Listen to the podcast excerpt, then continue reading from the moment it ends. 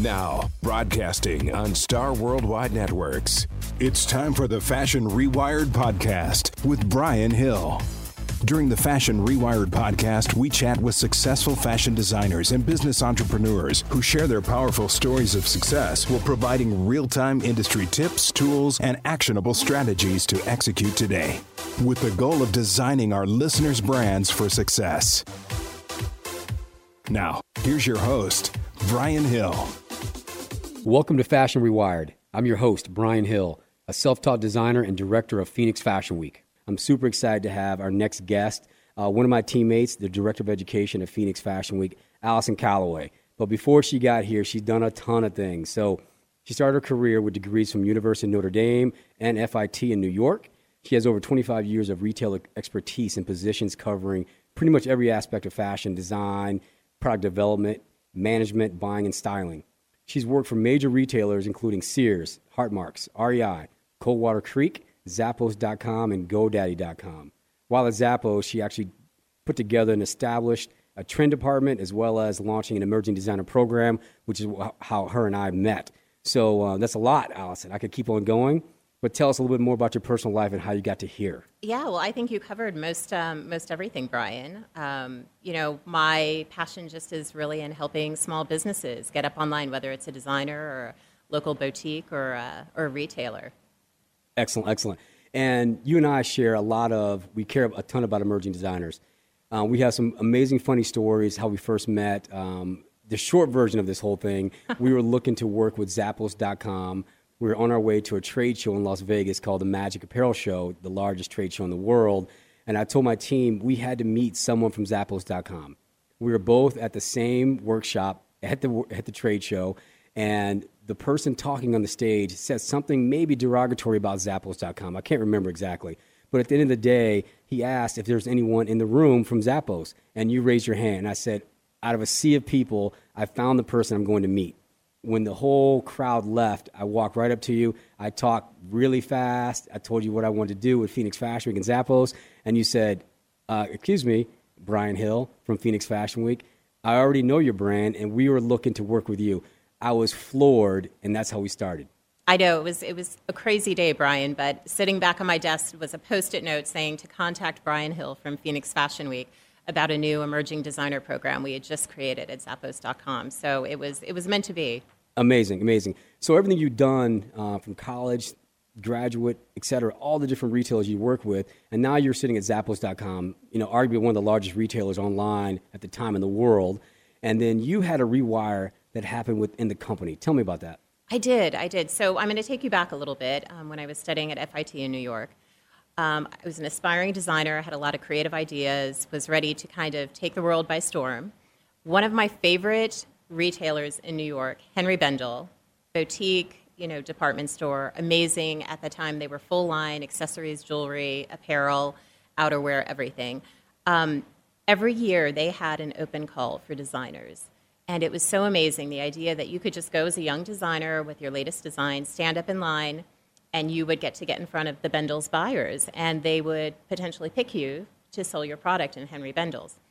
So, as a young designer, I was absolutely excited and terrified about that opportunity. Um, and needless to say, I never did actually do it. Um, I had friends that did it, but not me. Um, but that concept of what Henri Bendel was doing, really taking up and coming designers, giving them, you know, a national platform in New York City, a major retailer to sell their product was something that always stuck with me. So really, um, kind of, you know, flashing forward a little bit, I think it was 2001. I was sitting at Zappos at an all hands meeting. Tony Hsieh, who was this, who is the CEO of Zappos.com, got up on stage and he announced that they were going to be starting kind of a concept like Shark Tank, where any employee in the company could come in front of the top executives and pitch a business concept. And at the end of the day, they would select one out of the 10 pitches to actually finance and allow to move forward with their business idea. So my husband also worked at Zappos.com, and as soon as Tony made that announcement, you know, Keith leaned over to me and he said, he's like, you should do your Henri Bendel idea. And it was something that had been in the back of my mind for years. I was thinking maybe I open up my own boutique and highlight emerging designers and tell their story through hang tags and, you know, in boutique presentations. Um, but now here I was working at one of the largest online retailers, and Tony had just made this announcement that they were open to ideas. So I kind of took that and really, um, because the opportunity presented itself, I started formulating what a pitch might look like and what an emerging designer program might look like at Zappos.com. So I really spent a lot of time kind of figuring it out um, and put together a concept to present to him. But on top of that, I also realized that Zappos.com, being a very um, expansive assortment of product, had stuff for young teenagers and 20 somethings, but also had products for you know a 50, 60 year old. And what they were missing were truly boutique experiences as well on their site that had curated assortments of designers that would fit a particular customer's lifestyle.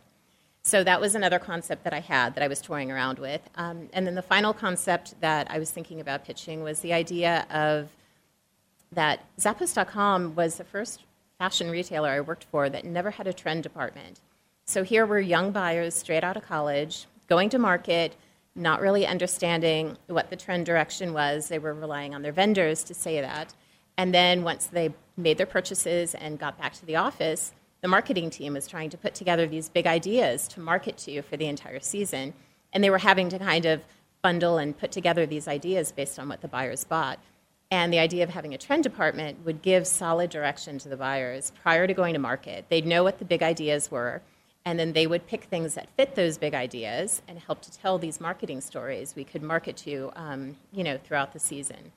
So those were kind of the three concepts that I was playing around with. Um, and then I ended up partnering with a coworker, and we pitched all three business concepts to Tony um, one Saturday, along with the other top executives at Zappos.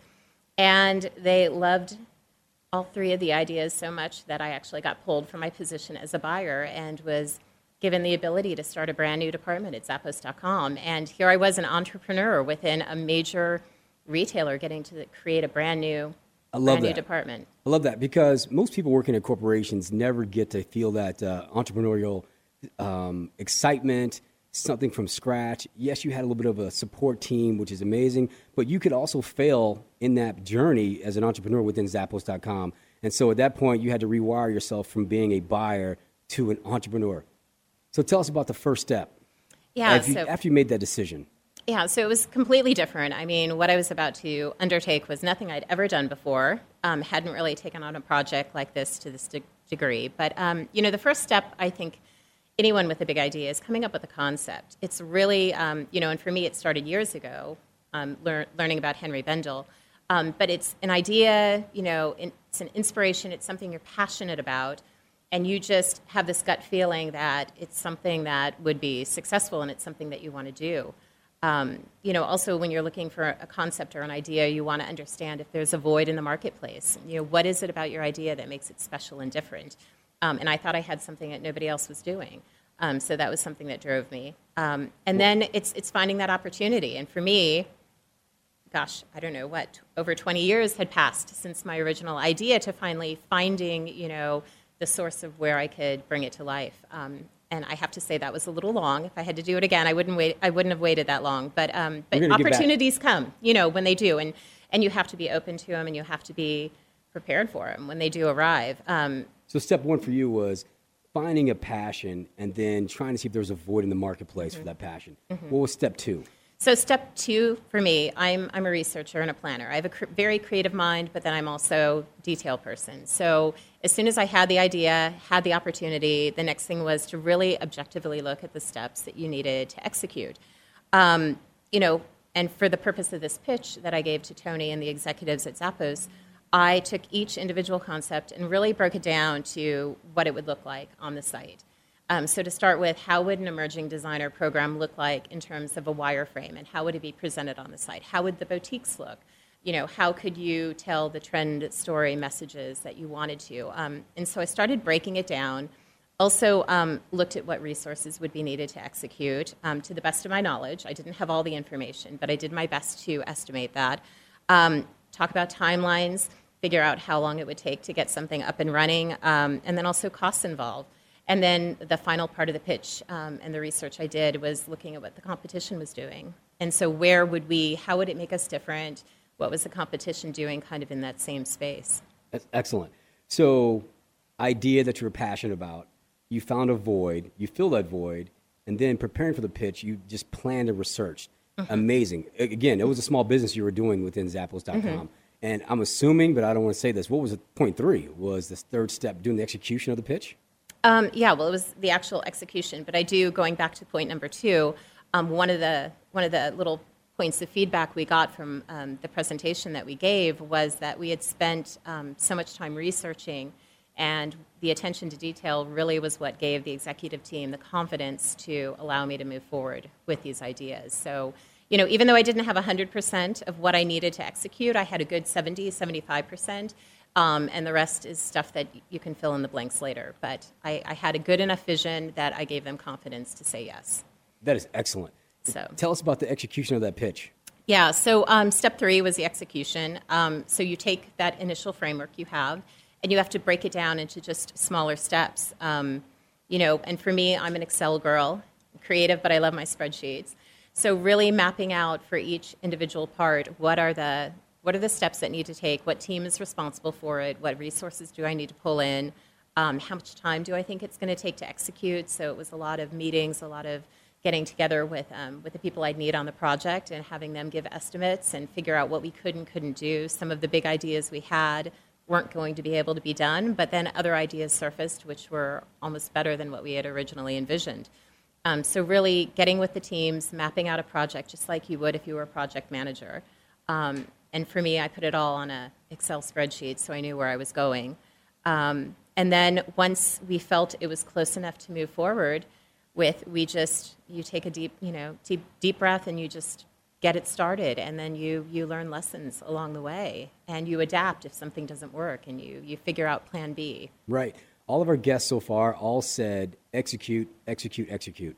At the end of the day, an idea is an idea, um, a design is a design. But if you don't execute the sale, launch the product, launch the business, do the pitch, nothing's going to happen. So execution mm-hmm. is at the end of the day super crucial. Mm-hmm. Even if you come close to executing 100% correct, it's still better than doing nothing on the sidelines, right? Mm-hmm. Yeah, and if you sit around and wait until you have it 100%, you'll never launch. So you just have to get to a point where you're confident enough to move forward and that you know you can react to anything that comes up, good or bad, along the way. And then you just you dive in. Excellent, excellent. So now you've got this new concept, mm-hmm. right? You have these action steps that are clear in your mind. Did some natural habits develop from your action steps, from the pitch, or some new habits that you form because now you're in this new position. Can you talk about some of those? Yeah, so I, I think some of the biggest things that, um, that came out of that is I really understood the importance of thoughtful planning. So, really, you know, taking these big ideas, but then how do you execute them? Like, I've had these great ideas for, you know, over 20 years, but then when it came down to it, it was a lot more difficult than I thought. Um, you really have to go into a lot of detail and dig deep um, in doing your planning to make sure that you're covering most of your bases. Um, another thing is reacting quickly. You know, things work, things don't work, and if they don't work, you know that's fine. It's not failure, but then how are you going to react and move forward? And you have to be prepared for anything that comes um, and, and move quickly. Um, and then I think the other big lesson, just because it took me so long to actually execute on this idea, is you know don't don't hold on to an idea too long. You know, you have to get to a point where you've just got the confidence to move forward. Sure, sure. So, habits for you thoughtful planning, right? Mm-hmm. Moving quickly, making decisions quickly. A lot of people mm-hmm. paralyzed, again, making decisions. Yes or no, no or yes, 100, 200, whatever it is, just make the decision and move on from it. Mm-hmm. You can always react at that mm-hmm. point, right? Mm-hmm. And then um, don't save your ideas for 20 years. No, that don't. habit. So you, that means you're working on a new idea right now, apparently, right? Oh, absolutely. That's excellent. We always like to thank our sponsors for supporting Fashion Rewired. Phoenix Fashion Week at Talking Stick Resort, October 18 through 20, 2018. Phoenix Fashion Week is the leading fashion industry event in the Southwest. The organization's mission is to bridge the gap between national and international designers and premier retailers and top fashion media. Phoenix Fashion Week's ultimate goal is to garner global exposure for Arizona's fashion industry through educational fashion seminars, year round fashion events, and charitable partnerships. Phoenix Fashion Week is gaining rapid acclaim for its community service efforts and for infusing world class innovation into the Southwest. For more information and tickets, phoenixfashionweek.com. So with you being a fashion maven, I'm going to take you into the garment district now, Okay. right? So we're going to give you a bunch of questions that we want our designers to live and build from. Mm-hmm. Some cool lean answers. Um, do you position yourself as a wholesale person or a retail person? When you're talking about your product or service that you're offering to the fashion world, are you wholesale or retail? Definitely retail. Um, there's something about the proximity to working with customers, um, being closely involved with them and their experiences. That is what I'm passionate about. Um, for me, wholesale is just one step removed from them, and I would rather be, you know, face to face, really connecting with them and what their their needs and desires are. So dealing with uh, direct to consumer, one on one. We heard that earlier from another guest, uh, Percy from Elevate. He loves the one on one sales strategies. Tell me about a sales tool or a digital resource that you use for the direct to consumer. You know, I use so many um, in terms of presentations. I mean, I'm old school. I use PowerPoint, you know, to do presentations. It's a very easy way for me to kind of gather ideas and put together, you know, mood boards, clipboards of, of concepts. Um, but the, on the other extreme, it's Excel. I know it, it seems so basic, Sure. but um, it's the one tool that has really, um, throughout my career, whether um, in my personal endeavors or in business, has helped me to really organize myself and, and put projects together. And I know there's other fancy tools and everything that you can use, but I tend to go back just to the basics. I love the basics. I love that. Whatever makes work for you and your brand, right? Mm-hmm. So Excel and PowerPoint are going to get that direct to consumer message that you're trying to communicate. And if that's working for you, that's what we want to hear. Mm-hmm. And, and that's amazing because I use the exact same tools as well and some mm-hmm. others. There's a bunch of fancy ones, no question. At the end of the day, I'm just trying to work with things that make me work and make me successful to get my product or service to my end user. At Phoenix Fashion, we get tickets. It's getting people to get in the seats, et cetera. I work with an amazing uh, platform called Eventbrite, and we're able to talk to our, our potential guests, our fashionistas that want to come to our fashion shows. And uh, I totally get it. Direct to consumer is where I'm living as well. I was a wholesale person before in another lifetime, but now I'm in the direct to consumer retail.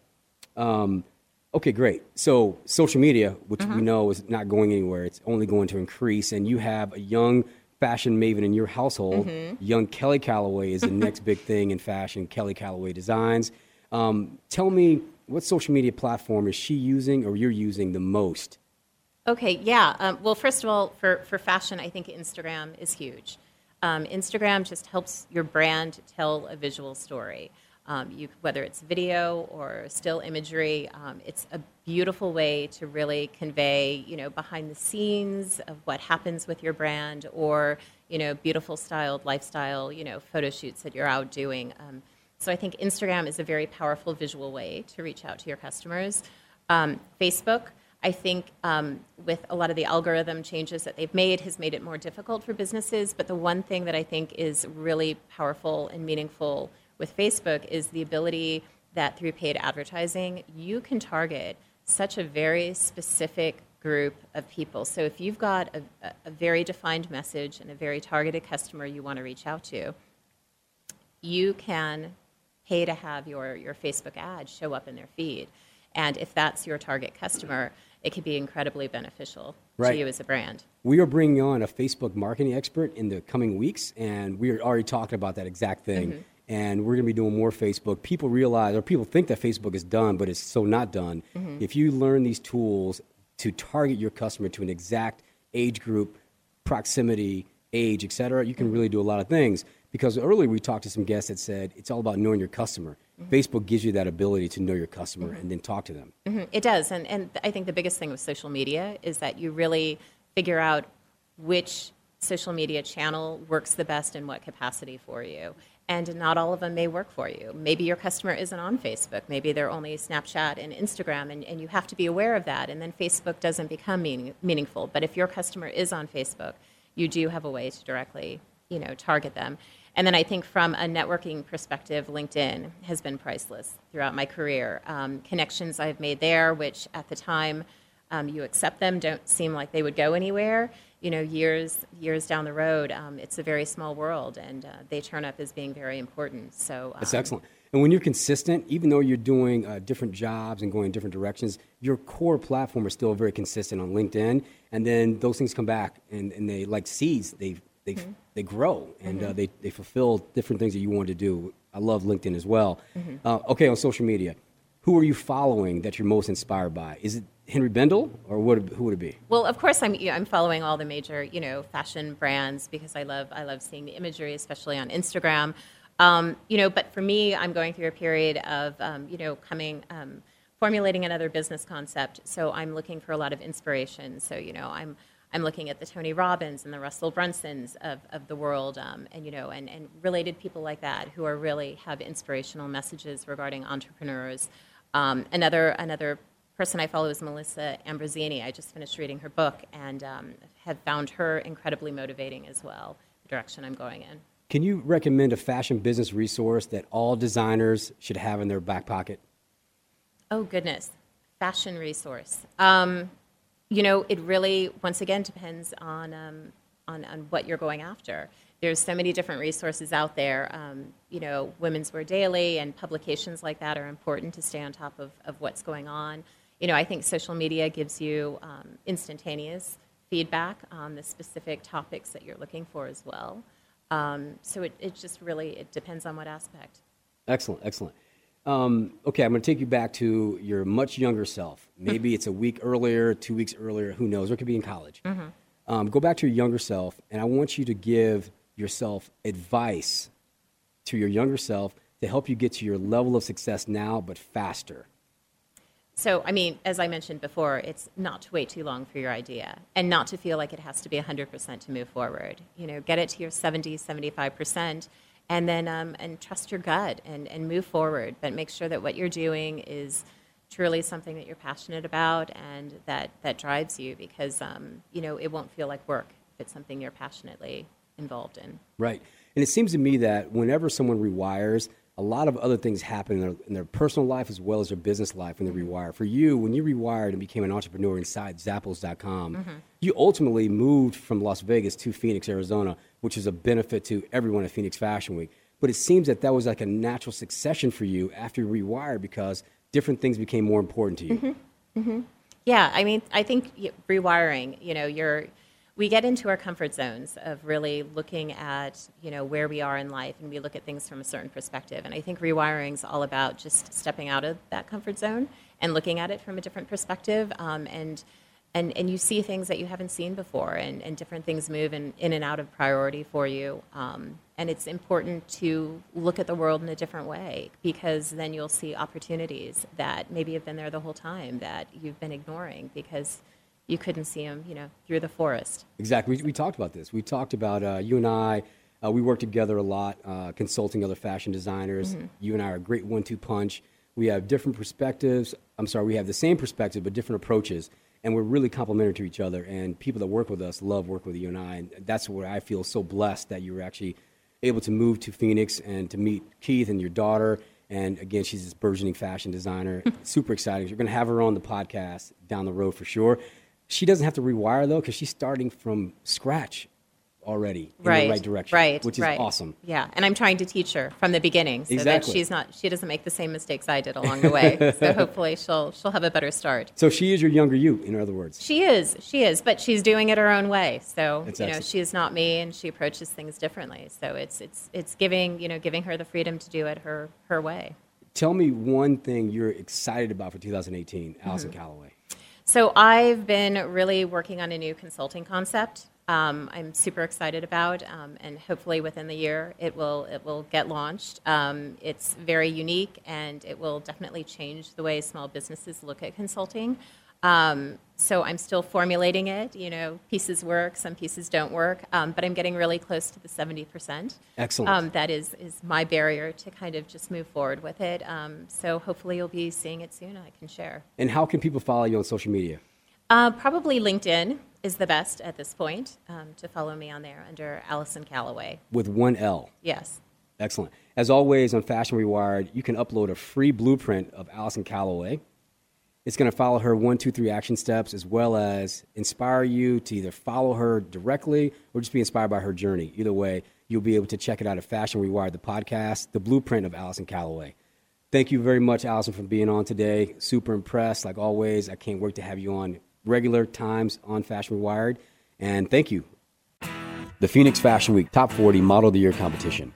With each new year of Phoenix Fashion Week, so too begins our various competitions, including Model of the Year. Meant to support and nurture our local fashion talent, this competition has achieved not only immense growth and range, but most importantly, numerous success stories for our models have been involved. More information on Model of the Year, phoenixfashionweek.com slash models. Thank you for joining us for our weekly 30 minute podcast focused on the business of fashion. Fashion Rewired is all about the successful transformation of your mind, perspective, and daily approach to your fashion brand. Make sure you listen next week for the Fashion Rewired podcast with Brian Hill.